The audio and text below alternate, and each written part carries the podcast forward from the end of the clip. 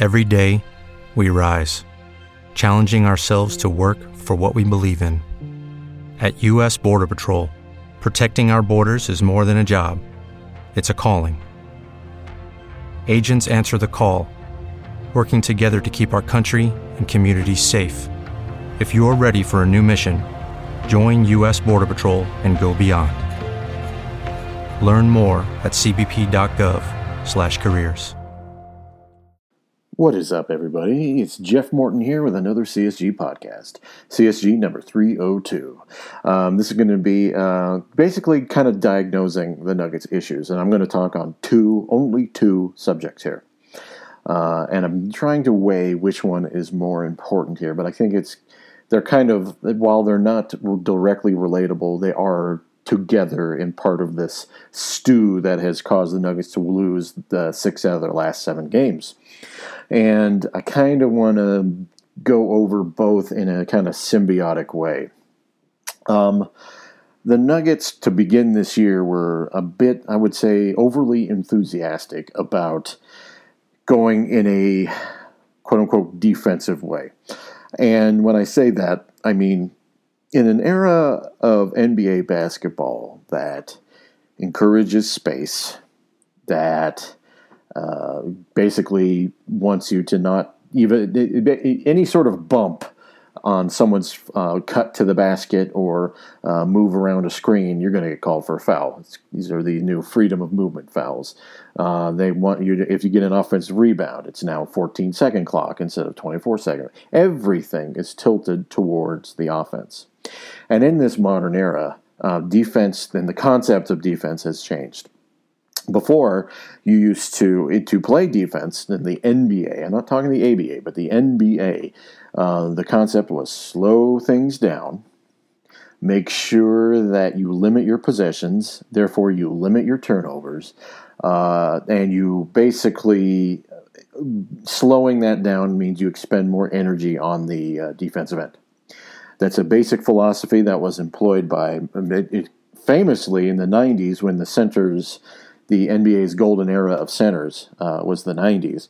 And that was the way to, you know, essentially make sure that your centers were maximized was to have a deliberate offense where you could dump it to the post and make sure that that center uh, got as much action as possible. Um, it was it was a very simple concept, um, and I think that that era of the NBA has made they have made sure the NBA has made sure to make that era of the league go away. And in that, you have an emphasis on movement, spacing, and a particular emphasis on point guards. And I'll, get to that in a different uh, podcast. While the Nuggets haven't had the, the best point guard play this year, particularly Jamal Murray has struggled um, mightily. Uh, ever since the he had 48 against uh, Boston Celtics, it has been a slog, uh, and that the Boston game was kind of a line of demarcation, coupled with some other extraneous events that uh, I will not get into, but may in the future. The with that approach, Michael Malone's multiple effort uh, concept is passe because it emphasizes all game 100% energy on defense.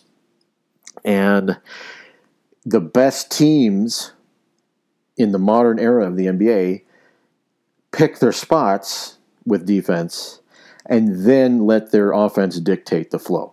It is it is a the the the concept of the way you play defense has changed.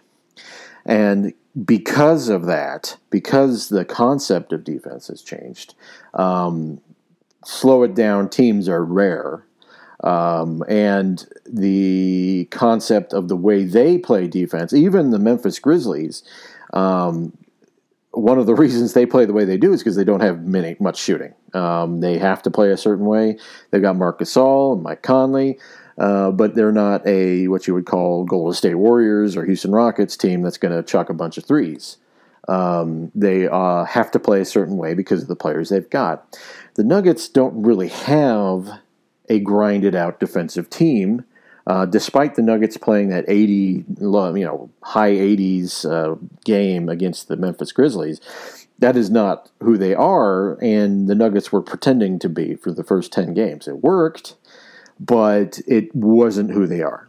And it was always going to come back to bite them.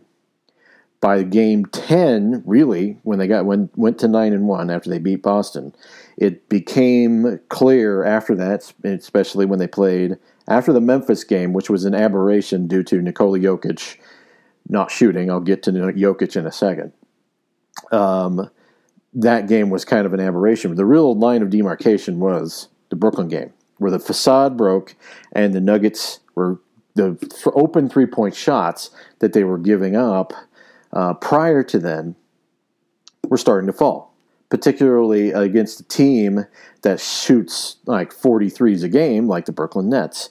Um, what was happening is the, the open shots were going in, and a team the Nuggets should have beat by 10, they ended up losing to by 2 after uh, Caris LeVert made that uh, last second shot where he traveled, but that's a different story. So, from that moment on, the Nuggets have struggled. They played the uh, uh two close games against the uh, Milwaukee Bucks, in which they fell apart at the end of both games.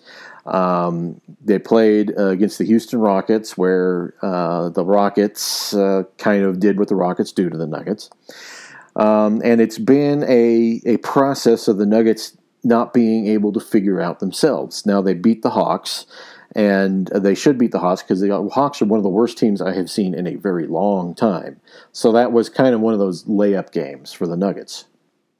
Outside of that, they have basically not been able to put their own stamp on any game because they lost their identity the first 10 games when they were winning. And it was really, really strange to watch this happen. But the correction happened, and the Nuggets haven't been able to regain their footing because their offense was so far behind with the quote multiple effort defense they were putting in, and their multiple effort defense was not sustainable at all. Everyone who was watching it knew that the Nuggets were not going to be able to sustain that. So the it, it hasn't been it's corrected into this weird barely losing games stretch that the Nuggets were uh, are on as opposed to barely winning games because quite frankly their offense has not been good enough nor has it. Uh, I believe they're still the bottom of towards the bottom of the league in pace, and uh, it's very unusual for a Nuggets team to be like that. Um, the Nuggets are kind of a team pretend, pretending to be something and it's not. And it's going to eventually correct itself. Um, and I think the Nuggets aren't, this isn't a terminal issue for the Nuggets. Philosophically speaking, the Nuggets just have to be better at picking their spots and not wasting their entire energy on the defensive end, which they're starting to adjust to. And that period of adjustment will sort itself out and they will be fine. Uh, that, that, as far as that goes, they will be fine. Now, hand in hand with this is the uh, play of Nikola Jokic. Now, you're going to say, Jeff, what's wrong with you? Um, Nikola's had 37, 20, 14, 12, 25, and 20 uh, in the last seven games. Uh, excuse me, six games, including a four point game against Memphis, which is a different subject. Um, and I will concede that to you. But I will also say this in those same games, Jokic has had two positive plus minus scores. Um, uh, one of them was against uh, the Brooklyn Nets, which he scored 37 and had pulled down 21 rebounds, and and the the Nuggets still lost the game. And against the the Atlanta Hawks, who we've discussed is the worst team in basketball, and that and he he had 12 um, 7 and 8 in that game. And excuse me, 12, 7, and 9 in that game. And, you know, he really wasn't needed for most of that game. It's these other games, starting actually starting with Boston, um, where he only took, uh, let me see, he only took four shots in that game, or three, three shots, and then one shot in the uh, um, uh, Memphis game. ever since whatever happened happened at that time, I'm not going to mention it, uh, but there was an incident with the NBA before the Memphis game. Ever since then, he ain't been right. And yes, he got 37 and 21, but it was almost like he was trying to prove a point in that game. After that, he kind of has retreated a bit, but the, what's been alarming, it's been uh, minus four against the, the Celtics, zero. Uh, I'm sorry, plus minus here, minus four against the Celtics, zero against the Memphis Grizzlies. If if he scores, if if Nikola Jokic scores four points in that game, they win. Excuse me, excuse me, eight points in that game, they win. To add on to his four three free throws. A plus five despite 37 and 21 against the Brooklyn Nets. A minus 17 against Milwaukee. A minus 14 against the Houston Rockets. The plus 37 against the really, really terrible Atlanta Hawks. A minus 11 against uh, New Orleans. Uh, and a, minus 16 against the Milwaukee Bucks. Um, Nikola Jokic has always had a remarkable ability to stay generally as a plus player throughout his whole career. Uh, he does go into his funks, which I think are inexcusable, but he does um, he does generally stay within that realm uh, of just if he's a minus, it's only like a minus four. I mean, that's been his career, unless his games against the Houston Rockets, which you know has been the aberration of of Nikola Jokic. The minus 17, minus 14, minus 11, and minus 16 are indicative to something not being right. And a lot of it, from my point of view, is Jokic not putting his stamp on the game, uh, not getting to his spots, um, not dictating flow, uh, being a passive player in the offense rather than the instigator. Um, he has improved his defense this year, which is great. But and I knew I know he took that personally. That people were saying that he was a bad defensive player. I, I understand that. But I don't think that is why he has really kind of avoided, I think, actively being a, a someone who can contribute in a way that is generally the way he normally did. Um, there, anyone who's watching Jokic, despite him putting up numbers, can see that it's, it's almost like rather than him being the the engine that runs the offense, he is he's just kind of a part of it. He's just kind of a, a spectator in the offense, and he just kind of does what his part and then goes home. And it's been remarkable to watch how this plus minus streak with him has turned and how it's not necessarily because of the way teams are guarding him. Now, obviously, Jamal Murray has had his issues, but I'm going to say, say something to people that I, for some reason they choose to disregard. Uh, Jamal Murray's had struggles. He really has. Problem is not Jamal Murray. Jamal Murray was the point guard last season when Nikola Jokic had the best stretch of his of his career. Jamal Murray is struggling, and I'm sure that's part of the Nuggets' overall struggles, but that's not part of Nikola Jokic's struggles. It has been a. Jokic has always been very good at, at saying, This is what I do, so I'm going to do it.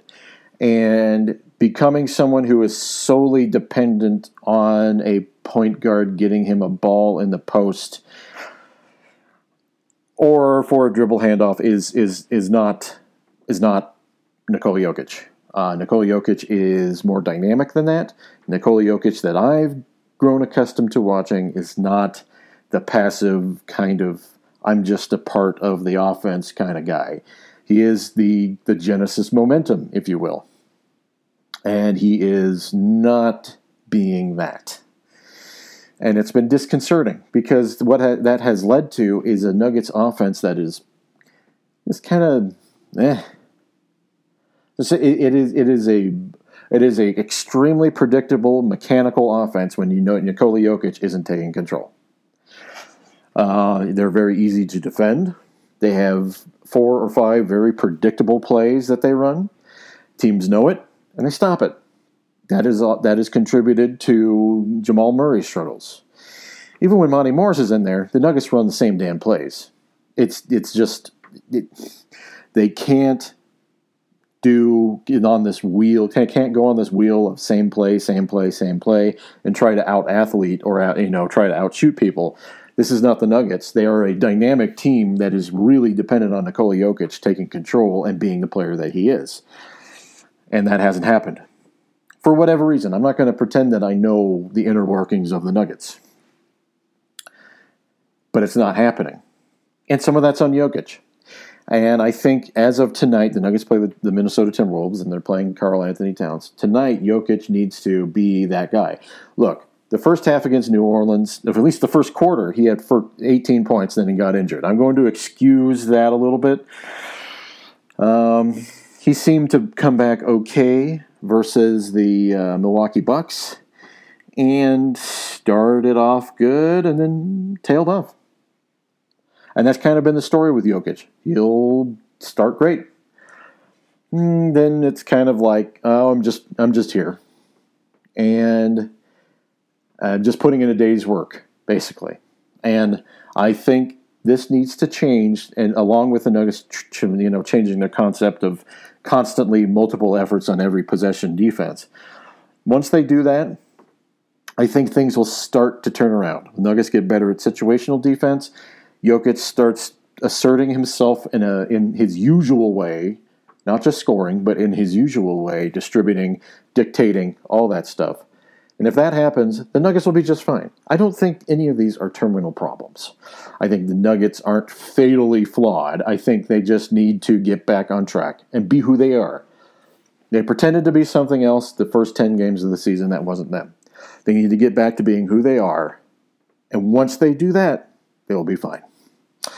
All right, everyone. Thanks for listening to me in this latest CSG podcast. Uh, as always, follow us on at CSG Podcast on Twitter. Uh, follow me at, at jmorton78. Follow Nate Timmons at, at Nate Timmons CSG.